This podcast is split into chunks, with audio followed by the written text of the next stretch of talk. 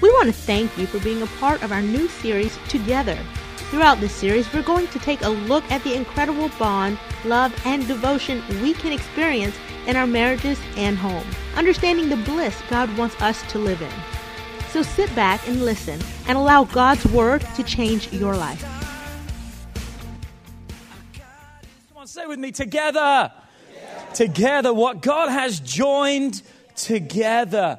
Let not man or nothing separate. That's our scripture, Matthew 19, verse 6. And that's our goal for marriage. That's our goal for your life. And again, we understand everyone's not married in here. Don't shut off and say, well, this series is not for me. Because I really believe every week we have taught principles for your life that work in relationships. They work in your life. And they're going to work one day when you hopefully plan to be married if you're not already. And we're just really enjoying this. I've really been enjoying too the breakout sessions on Wednesday night. It's just been fantastic to be able to speak into the life of the single people as well as the life of the marriage. We're really excited for this Wednesday. Kelly is going to be speaking to all the men in the house. Come on, where's all the men in the house?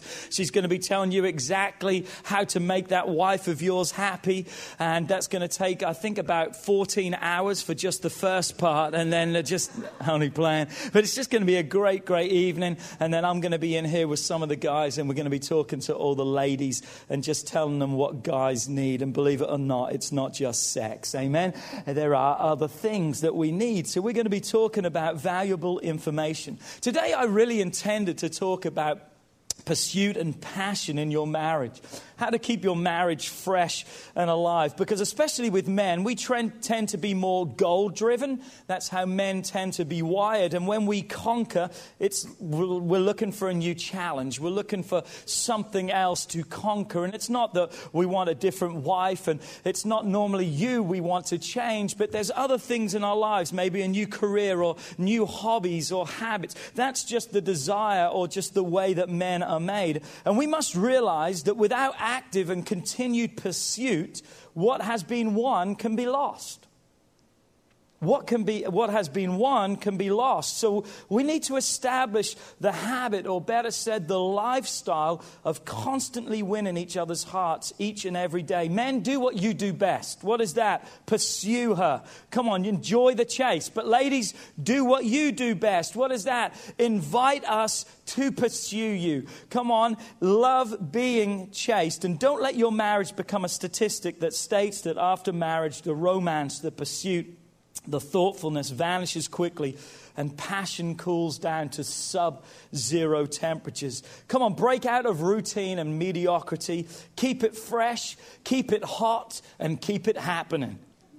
If you don't know what I'm talking about, mum and dad, Dee and Arnold would love to sit down and talk to you about what that means at the end of service. But that's what I plan to talk about. And just talking about pursuit and passion's got a romantic kind of thought to it. But the more I try to present and bring those truths, I just really felt God was steering us in a very important other direction.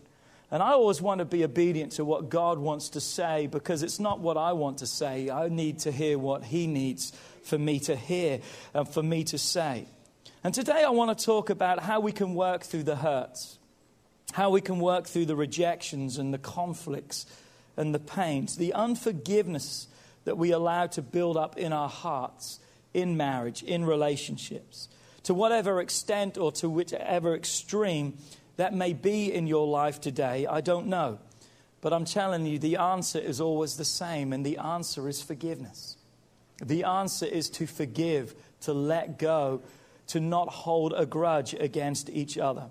On Wednesday night, as I was talking to the singles about implementing the right habits in their life pre marriage, pre marriage, before being married, getting it right in your life, we talked about making your life attractive and being eligible to those around. One of the habits we talked about, I think, is very important, and I want to share with you today this, and that is I will practice facing and resolving conflicts. I want to add another word in there, and that goes like this I will practice facing and resolving all conflicts. All conflicts. Healthy couples are not couples that never fight. Did you know that? Healthy couples are not those that never fight. In fact, I kind of hate that word to use, that fight, because the image of a fight, many times you see two people in a ring like boxers with boxing gloves just knocking the snot out of each other and bloody and beaten. That's not the picture. But healthy couples are those that, they're not those that never have a conflict or a disagreement or a difference. Marriages are healthy because couples learn to face and work through their problems together. We're going to fight in our homes. We're going to have differences. We're going to have conflicts. We're going to have things that are going to come up. But what we've got to do is we've got to learn to fight fair. We've got to learn to fight fair. I was reading this week about Ruth Bell Graham. Ruth Bell Graham is the wife of the evangelist Billy Graham, arguably one of the greatest modern day evangelists that has touched more people throughout this world than anyone else for Christ. And someone went to her not too long ago and said, What is the secret of 60 plus years of marriage to your husband, with him being such a public figure and just all the pressures and the pulls and him going and all this. How did you, what is the success? What is the secret? How did you develop a successful marriage? And look what she said. I love what she said. And this is where we've taken the title for our message today. She said, Marriage is the union of two good forgivers. Marriage is the union of two good forgivers. People who will not hold a grudge, but are willing to let go and are willing to forgive.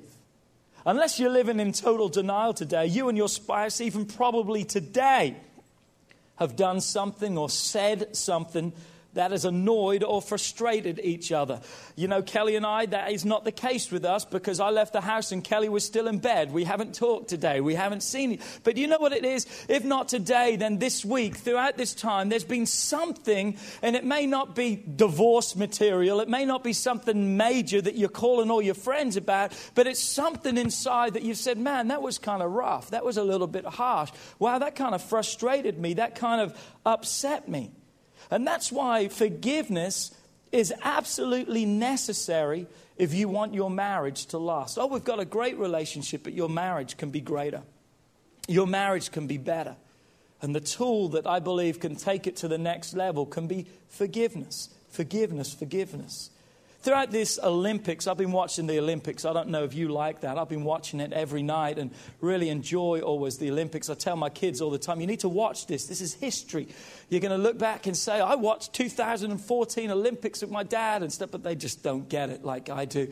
And anyway, but there's been some great commercials on TV for the Olympics talking about different athletes, and you see them on the medal stand. You see them holding up their gold medal or their silver or their bronze, and then their life goes in rewind. Has anyone seen that commercial? I believe it's for Visa or something like that. And their life goes in rewind, and you see them fall, and you see them failing, you see them doing all these things, and then as a child, you see them, and, and then it says this here's the caption, paraphrase, but it goes like this Behind every big story, there are many small ones.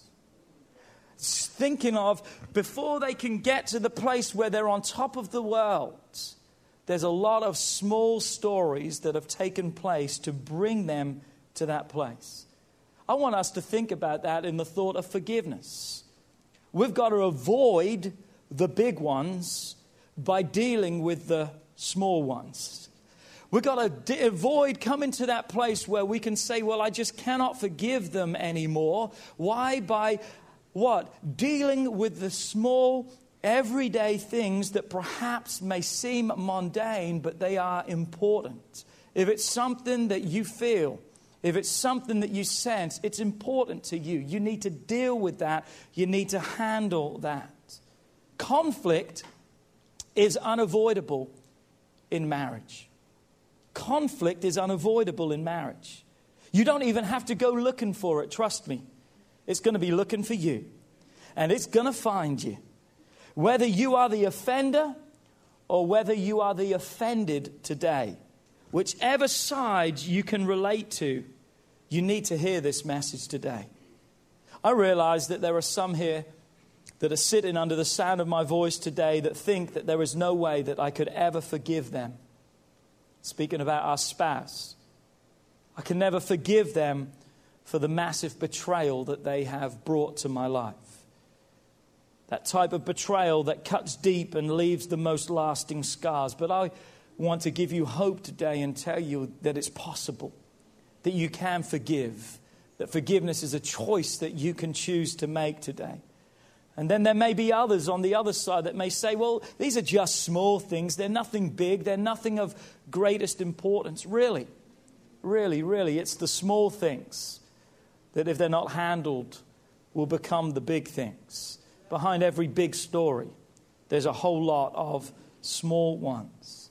You see, if forgiveness, or unforgiveness rather, is not dealt with at any level in your life, it will not only destroy your marriage, but do more than that. It will perhaps even destroy your life. But what you've got to understand today is this many of us carry that guilt and that shame. Many of us carry that hurt, that pain of perhaps things we've said or done. And we question and we ask, if someone loved me, how could they do that to me? We even question and ask, if God really loves me, why would He allow these things to happen in my life. You've got to understand you're not alone in those thoughts today. You're not alone in your pain. You're not alone in your grief. You're not alone in your guilt. You're not alone in the wish that you had that you could bring those words back. But I want to tell you today that you can make a fresh start today. Today can be a new opportunity. There's no greater day than a new beginning, a fresh start, than right now. Oh, but Pastor Philip, you don't understand. Listen, today's a new day. Today's a new opportunity that you can choose today that your marriage is going to go to places that it's never gone before. You can choose that your life is going to go to places as you release those things, as you forgive those things, as you let go of those things, because it's never over with God. I don't care what you think. When God is still living and breathing, and He is, He's not dead, He's alive. When God is living and breathing and He is able or welcomed into our home, into our marriages, into our lives, into our relationships, it is never over with God. Never over with God. Remember what I talked about the habit or the practice that we needed to look at, and that is this I will practice facing and resolving all conflict. I want to break that down and look at that a little bit today. Let's look at the first step, and that is to face it. Say with me, face it. Not hide from it, which is our tendency in conflict or in wrong. Isn't that the tendency when we do something wrong, we want to hide? We don't want to see that person, we just want to stay away. I know we had a situation last night in our house. Luke was at the neighbor's, and something went on there, and he got in trouble with the neighbor, and just different things like that. He came in the house, and he was 10 minutes before he came through to see me. That's not like Luke. Normally, when he comes in, he'll walk straight in, just let you know he's home. But there was something that was wrong. I could just sense it. And then he came in and he stood beside the couch and he just put his head down. Parents, have you ever seen that? Just put his head down. You know what's coming straight away. We talked about it, we sorted it out. It was a misunderstanding. I called the parent down the street. Everything's good, so don't worry about it. Luke is fine. Everything is good. It was good. It was a misunderstanding. But isn't it amazing? I know what he was going through. He was in his room saying, I don't want to face mum and dad. But then there was something inside of him said, But I've got to face mum and dad because what if Mr. Seth down the street calls mum and dad? They're going to find out because mum and dad always finds out. I don't know how they do it, but mum and dad always find out. What a tendency there is in our lives to try and hide. But it's amazing. Does hiding change the circumstance? Does it solve the problem? No, it creates a bigger problem. And you see, that's what we've got to understand in our relationships, in our marriages. Maybe something's been done or something's been said. There's a tension in the room. So, what do we do? We remove ourselves, we hide. We don't want to deal with it, we don't want to face it. And here's what we've told ourselves if I just stay away long enough, it's going to go. Maybe with men it will, ladies. Men can tend to forget. But I'm telling you right now, guys, she's not going to forget it. Come on, I'm not getting much support from that, but that's the truth. She's not going to forget it. She may not bring it up today or tomorrow or the next week, but when you just do something so small, she's going to be like a volcano and she's going to erupt. And you're going to say, What's the deal? All I did was left my shoes out. And she's going to say, That's all you think? You left your shoes out, but the other day you went to bed and you didn't talk to me and you did this and you did that. Where did it come from? We maybe don't understand it all, but guys, we're not innocent to it all.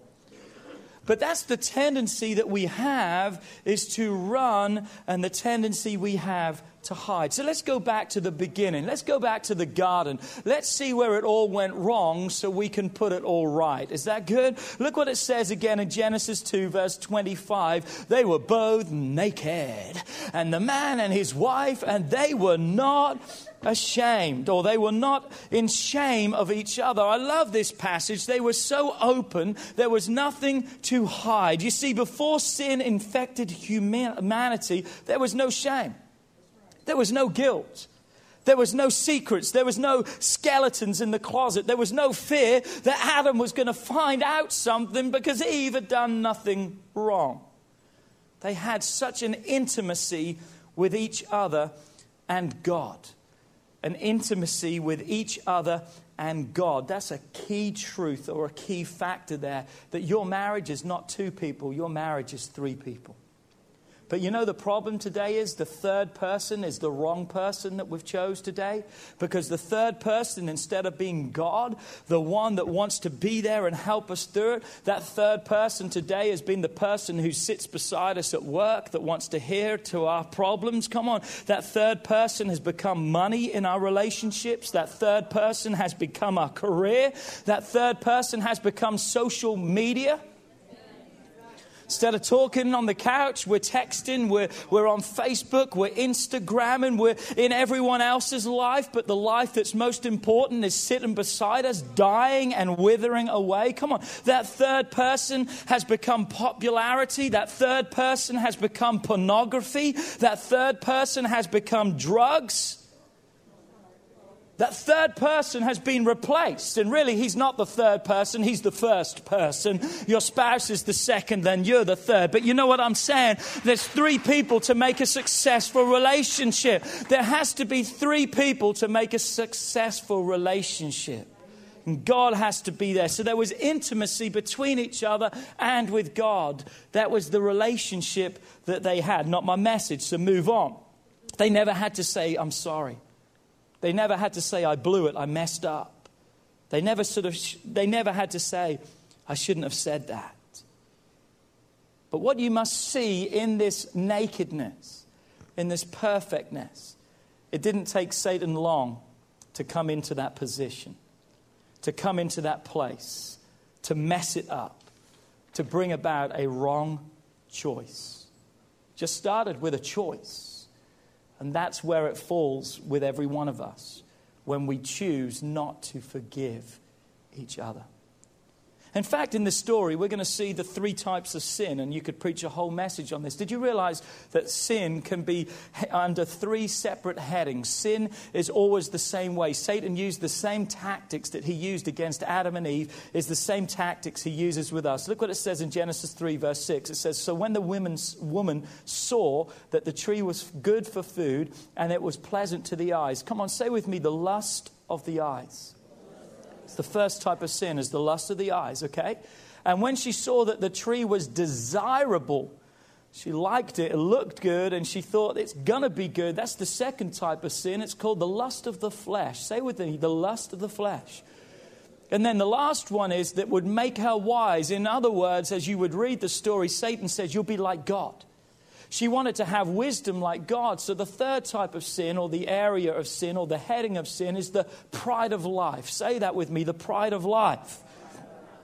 What did she do? She took its fruit, she ate it, she gave to her husband, and he also ate. Every sin that we face will fall under one of those three types the lust of the eyes, the lust of the flesh, or the pride of life you begin to look at it and ask yourself, and many times they are more than just one of those things. But Satan tempts them anyway to sin, and what happens? Look what it says in verse 7. Then the eyes of both of them were opened, and they knew that they were naked, and they sewed fig leaves together and made themselves a covering. Here's the beginning part the shame has come. They're covering the action of their life. And they heard the sound of the Lord God walking in the garden in the cool of the day, a regular occurrence that God would come and talk with them and be with them. And what happens? Adam and his wife did what? They hid themselves from the presence of the Lord amongst the trees of the garden. They covered and hid from God. That's our natural response to shame. That's our natural response to guilt, to conflict, to disagreements, is to cover ourselves. Come on, to cover, to make an excuse for ourselves. Well, you just don't understand. You don't know how I was brought up. Hold on, the Bible says I've got to leave my father and mother, I've got to leave my past behind. Come on. But we use these things as a big cover up. It's, a, well, you just don't, we try to justify them and then we hide, which is to excuse our life, our actions, our words. Look at this statement separation and isolation so often feel safer. safer to separate yourself, it's safer so many times to isolate yourself. But as long as we hide, our Father can never clean up our mess. They hid from the one that could help them. I know Kelly and I right now are going through a home with a four month old little baby. There's some mess to clean up. He's not crawling around, it's the other type of mess in his diaper. There's some mess that needs to be cleaned up. But wouldn't we be awful parents if we just left him in that mess? Our desire is to do what? To clean him up, to fix him. That's what God wants to see happen in your relationship. It's not that you're not going to mess up, we all mess up. It's not that we're going to not say the wrong thing because we will say the wrong thing. We're trying not to, but sometimes the harder we try, the more we still say it. Paul talks about that there's a constant struggle inside of us between sin and the flesh. Come on, between godliness and the spirit man and the flesh man. There's a struggle inside of each one of us. But we've got to learn to realize we've got to come to God so He can clean us up, that we don't have to leave ourselves wallowing in our mess which will end up creating bigger problems. Behind every big story, there's little stories. There's a whole lot of little stories that will become big problems, causing separation or a wedge between the two of us. Let's look really quick, if we could, at Satan just to understand this next point. I'm going to give you three scriptures. There's a lot of scriptures in reference to Satan, but let me just quickly give you three. John 8, verse 44 says, For you are the father, of the devil, the desire of your father you want to do. He was a murderer from the beginning, does not stand in truth because he has no truth in him. When he speaks a lie, he speaks from his own resource, for he is a liar and he is the father of it. In other words, Satan's a liar. Okay, understand that. He lies. If you want to know if Satan's lying, if his lips are moving, then he's lying. He's incapable of telling you the truth because even partial truths are really a whole lie. So he's a father of lies. Look what else we see of him in Ephesians 2, verse 2. And this is going to make a point, so stay with me. If you look in the middle of that verse, it says, according to the prince of the power of the air, the spirit who now works in the sons of disobedience. So, what do we see? He's the prince of the powers of the air. He's working in lives, in disobedience, in the sons of disobedience. Revelations 12, verse 10, the last part it says, For the accuser of the brethren, of our brethren, who accuses them before God day and night, has been cast down. So, I want you to see this. He's a liar. He's the prince of the air, and he is an accuser of your life. He's wanting to pass false accusation constantly about you to God. He's going and saying, But God, do you not see what they're doing? That's a type or a picture of Satan. It's not him in his entirety, but that gives a pretty good and vivid picture of what he's all about. So, what does that mean? Let me help you. That means if he's a liar, he wants to manipulate your words.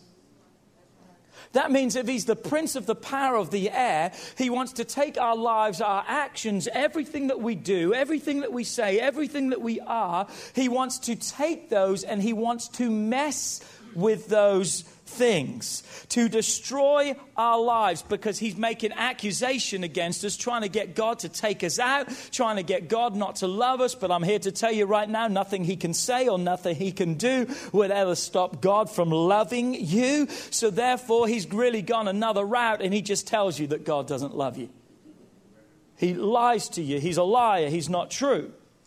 So, how does that play out? Let me try and present that then in our marriage. When the husband comes home, he may say something very innocent and just kind to his wife. And he may say these words Hey, sweetheart, good to see you. When is dinner going to be ready? Just a harmless question making conversation. When's dinner ready? He wants to know if he's got time to go and have a shower. He wants to know if he's got time to just come clean himself before the food. But those words begin to travel through the air where Satan's the prince of the air. Come on, they began to, begin to travel in the realm of the father of lies. They begin to travel into the place of the accuser of the brethren. And before they land on the ear as a communication to your wife, Satan has twisted them them and change them before they arrive. So what she hears is this Why is dinner not ready yet? All of a sudden, he's just asking kindly, What time is dinner going to be ready? Now she's hearing, Dinner's not ready yet. She's hearing a disapproval message coming through something that has been so innocently spoken on his behalf. But, ladies, you're not alone. Let me talk about you for a second, too. Ladies, you harmlessly say, Sweetheart, don't forget that the trash is coming tomorrow morning. So you need to put out the trash before you go to bed tonight. As those words take flight, as those words leave her mouth, and before they get to his ear, in the middle, Satan's messing and playing with them all. And he takes those harmless words and he begins to say this, and all the husband hears is, Get up, you lazy bum, and take out the trash. What was an innocent message now is a judgmental attack against what? His respect, his honor, who he is as a man. Now, all of a sudden, he is hot to trot, she is hot to trot, and now there is what? Dissension and disunity in the home. Why? Because Satan is a liar, the prince of the air, and an accuser of the brethren. Can you see something here?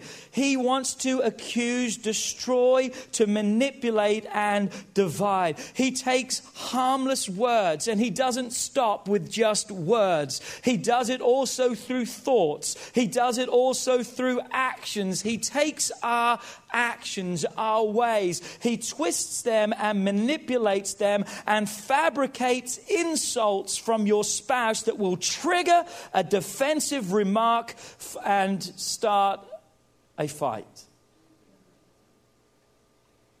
Now, I know that we all have the ability to be malicious with our words and actions. But for most of us, most of the time, it's not a case that we want to be malicious. It would be silly for us to be malicious against the love of our life.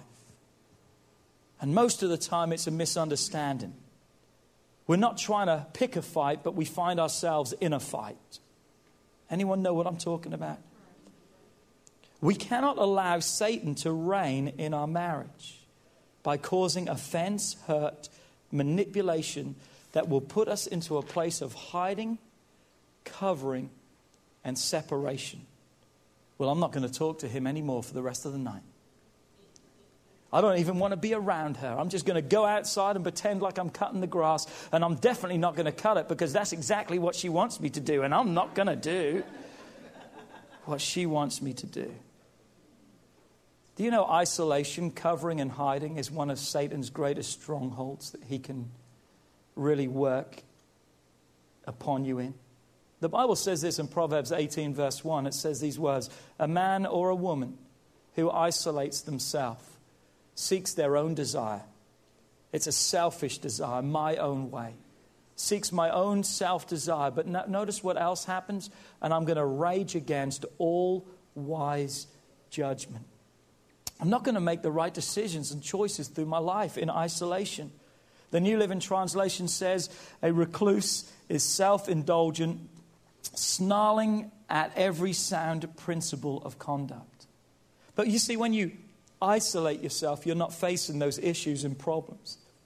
And then they grow into bitterness, they grow into resentment, they grow into strife, and they'll ultimately grow into a separation or perhaps even divorce. With every sin, we have the opportunity to forgive or not.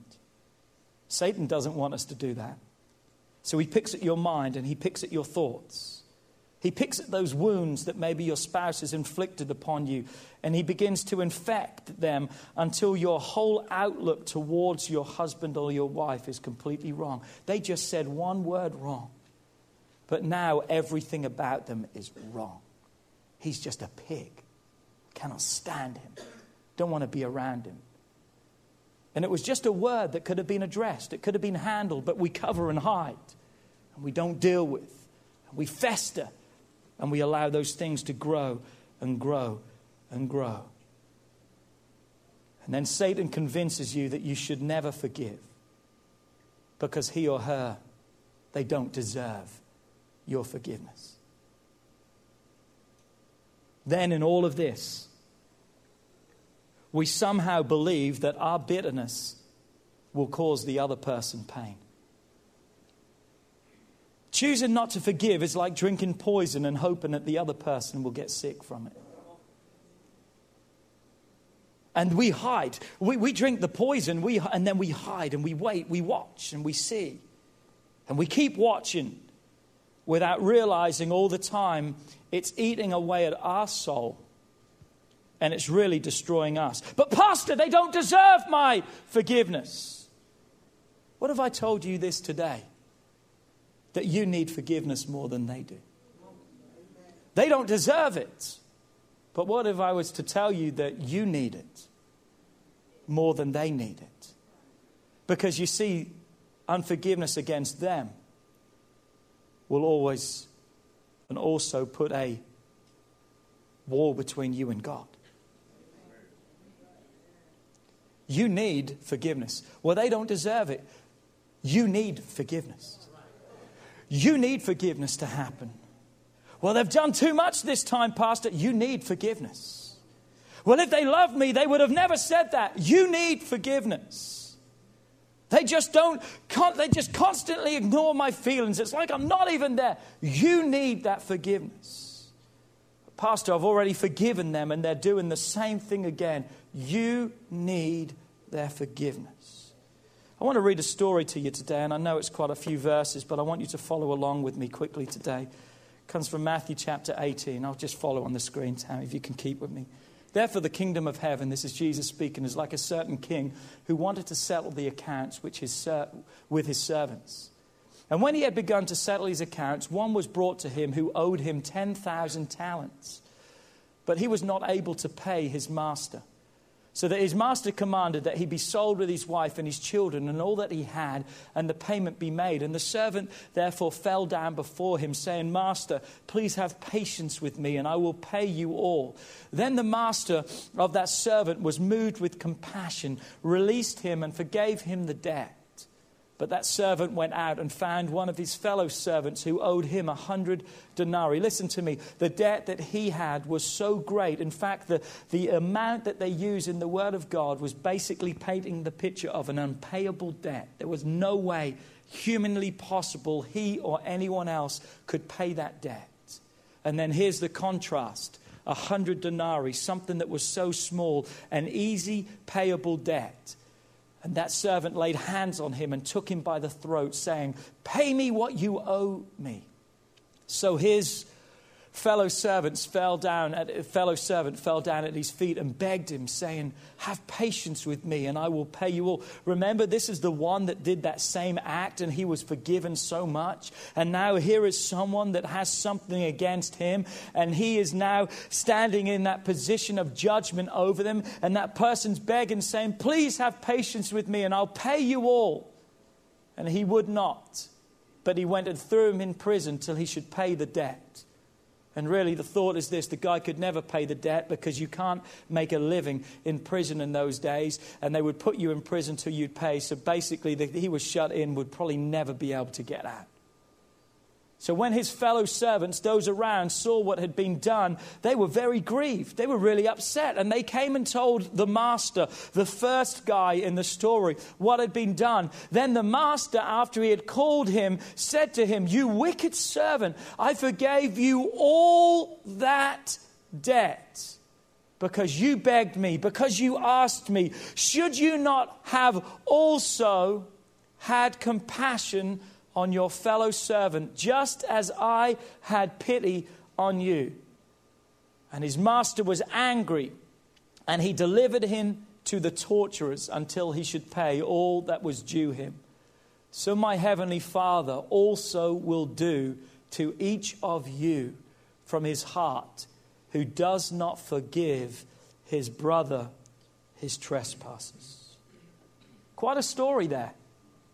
Quite a story. I didn't make that up. That's in the Word of God. And here's the question I want to ask you today What have you been forgiven from? What has God forgiven you from in your life? Because I'm telling you right now, I don't even have to know everything about your life. I'm just telling you, you were forgiven of a debt that you could not pay.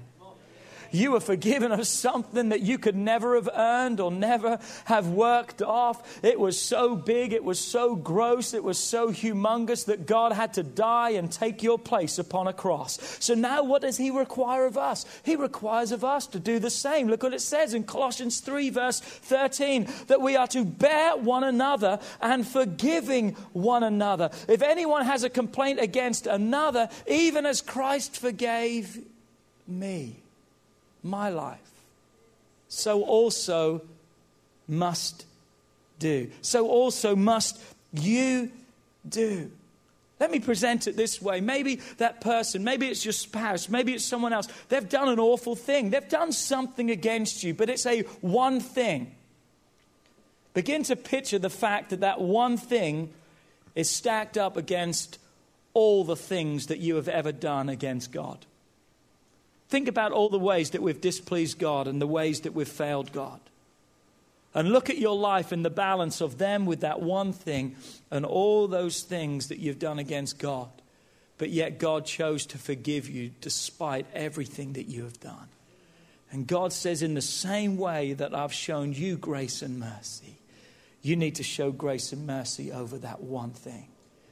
Now, I know you may say, well, it's easy for God to forgive us because He's God but it's harder for us. I'm telling you, yes, it's harder, but it's still possible. It's still possible. It's still possible. Jesus paid the ultimate sacrifice to pay the debt that we could never work off. Our forgiveness came at a steep price. Now, what's our response? We've got to make a choice. Yes, it's not easy because we're not God, but we can still choose we can make a choice today to forgive. And as we see in that parable that we just read, in our attempt to punish others or our spouse, think about it as our spouse. In our attempt to punish our spouse, we really sentence ourselves to be tortured and imprisoned. Isn't that what the story said? Because of the way he treated someone else, he himself found himself tortured and imprisoned. Satan wants nothing more than to destroy your marriage. Since he was kicked out of heaven, he has worked tirelessly to bring man down to his world. He wants to bring your marriage down included. He wants you to be another statistic of failure. We are never going to change Satan's ways, but we can change ours. Yes. We can change ours by stopping supporting his cause, by supplying him with the weapons to destroy our spouse. Did you hear that? We supply him with the tools that he needs to destroy the one that we said to love and to cherish, for better, for worse, till sickness to us, you know, in sickness and in health, till death do us part. Let me talk about forgiveness for a moment. Look at this statement forgiveness doesn't make them right but it makes you free. Forgiveness never makes them right, but it sets you free. Let me try and explain that for a moment. Forgiveness is a rewarding virtue. Matthew 6:14 says, "For if you forgive men their trespasses, your heavenly Father will forgive yours." Notice forgiveness is a rewarding virtue. That's why I said you need to forgive. It's about you. Come on, forgiveness is one-sided. No matter what they choose to do or no matter what they say, you've got to clear up that avenue between you and God again. It's a rewarding virtue because as you forgive men, God's going to forgive your life. Forgiveness will kill, or forgiveness will kill the bitterness that will eat in our hearts and restores a healthy relationship. But it's not a natural response in pain. It's not a natural response for us to do. It's a choice that we have to choose. Remember, where did we leave Adam and Eve? I'm almost finished with this message. We find Adam and Eve hiding. They were covered in their shame. But that's not the end of the story. That's not where God wants us. What was our thought? That we would develop a healthy habit that would face and resolve all conflicts? God asks them a question quickly. Look, Genesis 3, verse 9. Then the Lord God called to Adam and said to him, Where are you? It's not because God doesn't know. He knows and He sees all things. Do you know that God even knows your thoughts before you've even thought them? It's an incredible God we serve, yet He still chooses to love us. That's wonderful. That's grace. That's mercy. But notice this His grace and mercy is given to us with no exemptions, no exclusions, and no blackout dates. He makes it available for us. All we have to do is come clean to confess, to repent, and find the healing that's needed to bring restoration. But what do we see in God's hand of forgiveness that has been offered up to man? What do we see many times our response to it? Are you ready? God's grace and mercy, where are you at? He was asking Adam and Eve as the opportunity for them to come clean. Come on, God's given us the opportunity every day to come clean with each other, to say, I'm sorry. Would you forgive me? Would you help me through this? Would you deal with me? And we're even giving you some tools that can help you do that. It's going to change your marriage and your home. But look at what still in our pride and our stubbornness many times is our response. Verse 10 through 13. So he said, Adam said, I heard your voice in the garden garden and I was afraid and I hid because I was naked. And God said, Who told you that you were naked? Have you eaten from the tree which I commanded you not to eat? Notice God gives him another chance. But what's his response? Then the man said, It was the woman that you gave me. She gave me of the tree and I ate. So the Lord turned to the woman and said, Is this true? What is it that you've done? And the woman said, It was the serpent that deceived me and I ate. Notice this Adam and Eve were given an opportunity to come clean and confess and say, I'm sorry. But what did they do? They covered, they excused, they passed the blame on. In fact, Adam even blamed God. He said, It was the woman that, bam, you gave me God. And then Eve says, Oh, it wasn't me, it was the serpent. I'm telling you right now, you can find justification in everything you want. You can turn on TV shows today, and the secrets in relationships are everywhere. Don't tell your husband. Parents, don't tell the kids. Kids, don't tell the parents. The secrecy, the cover up that's happening. But what, uh, may I remind you, what happened as a result of mankind not coming clean with God? God banished them from paradise. God put them out of the garden, still loved them, but He put them out from that place. Don't be like that. Don't be like that. Repentance is first acceptance, then turning away. Repentance is to first accept. You see, we've got to have repentance in our hearts. We've got to have repentance towards each other. It's first accepting I was wrong. I said wrong. I shouldn't have done that. I'm sorry. That's what it is. Coming clean with each other. Being totally transparent with each other again. Not allowing your nakedness to be shame, but now allowing your shame once again to become naked. What do I mean? Exposing it so it can be dealt with and it can be handled. And then repentance is turning away. Repentance isn't just saying, I'm sorry, and going straight back there. But repentance is first accepting the fault, but then saying, I'm never going to go that route again. My life is going to be turned around. That will set a fire in your marriage again. Remember, I wanted to talk about pursuit and passion. Hey, eh, repentance, forgiveness will set a fire in your marriage that will blaze and that you will never see such great things happening. But you know what else? It's not just repentance, forgiveness, it's living with humility with each other. Unforgiveness, pride, stubbornness, my rights are like buckets of water that will be tossed onto the flame of your marriage. Satan will see, stop at nothing to see your marriage burn out. We've got to come clean with God. Proverbs 28 13. He who covers sins will not prosper, but whoever confesses and forsakes them will have mercy. 1 John 1 9. If we confess our sins, he is faithful and just to forgive us our sins and to cleanse us. What did Ruth Graham say? The title of our message? Marriage is the union of two good forgivers. I don't know what they've done to you. I don't know what you've done to them. I don't know why you're covered and hiding. But I'm telling you right now, it's not worth being banished. It's not worth being separated for eternity. God's grace and mercy is available for each one of you. All today you have to do is make the choice to forgive. Is it easy? Is it the natural response? No, it's not. And if you struggle to do that, remind yourself first and foremost, I need forgiveness more than they do. Because I've got to make it right between me and God. But secondly, remind yourself, look at everything God forgave me from. Look at everything I was. But He still chose to love me. And He now gives me the opportunity to choose to forgive them. The person that you're hiding from person that you're saying no way from is the person that was the dream of your life. The person that you love more than anyone else. Refuse to allow God to separate because what God has joined together, let nothing separate. Would you stand to your feet with me today? We would like to thank you for listening to our message on Twogether. We pray that what you have just heard will change your life and bring new freedom to your marriage and home. If you need any more information or just someone to listen, we are always here for you.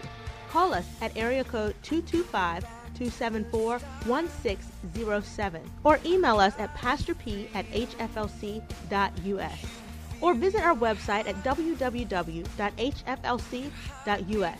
Have a blessed day and remember, when you put God first, everything you do will prosper.